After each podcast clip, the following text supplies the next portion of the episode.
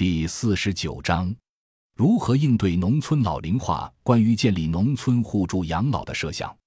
中国目前还是一个发展中国家，却已提前进入老龄化社会。目前，中国老龄化水平为百分之十七点三。据人口学家预计，到二零五三年，中国超过六十岁的老龄人口将达到峰值四点八七亿，相应人口老龄化水平将升至百分之三十四点九，超过发达国家平均水平约两个百分点，超过世界平均水平十三个百分点。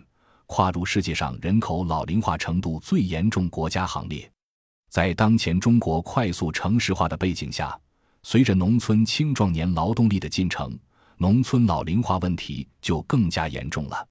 为富先老的中国如何应对农村老龄化，就不只是策略性的，而且是关涉到一个相当长时期内中国发展战略的大问题。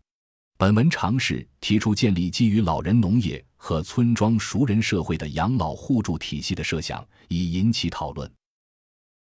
感谢您的收听，本集已经播讲完毕。喜欢请订阅专辑，关注主播主页，更多精彩内容等着你。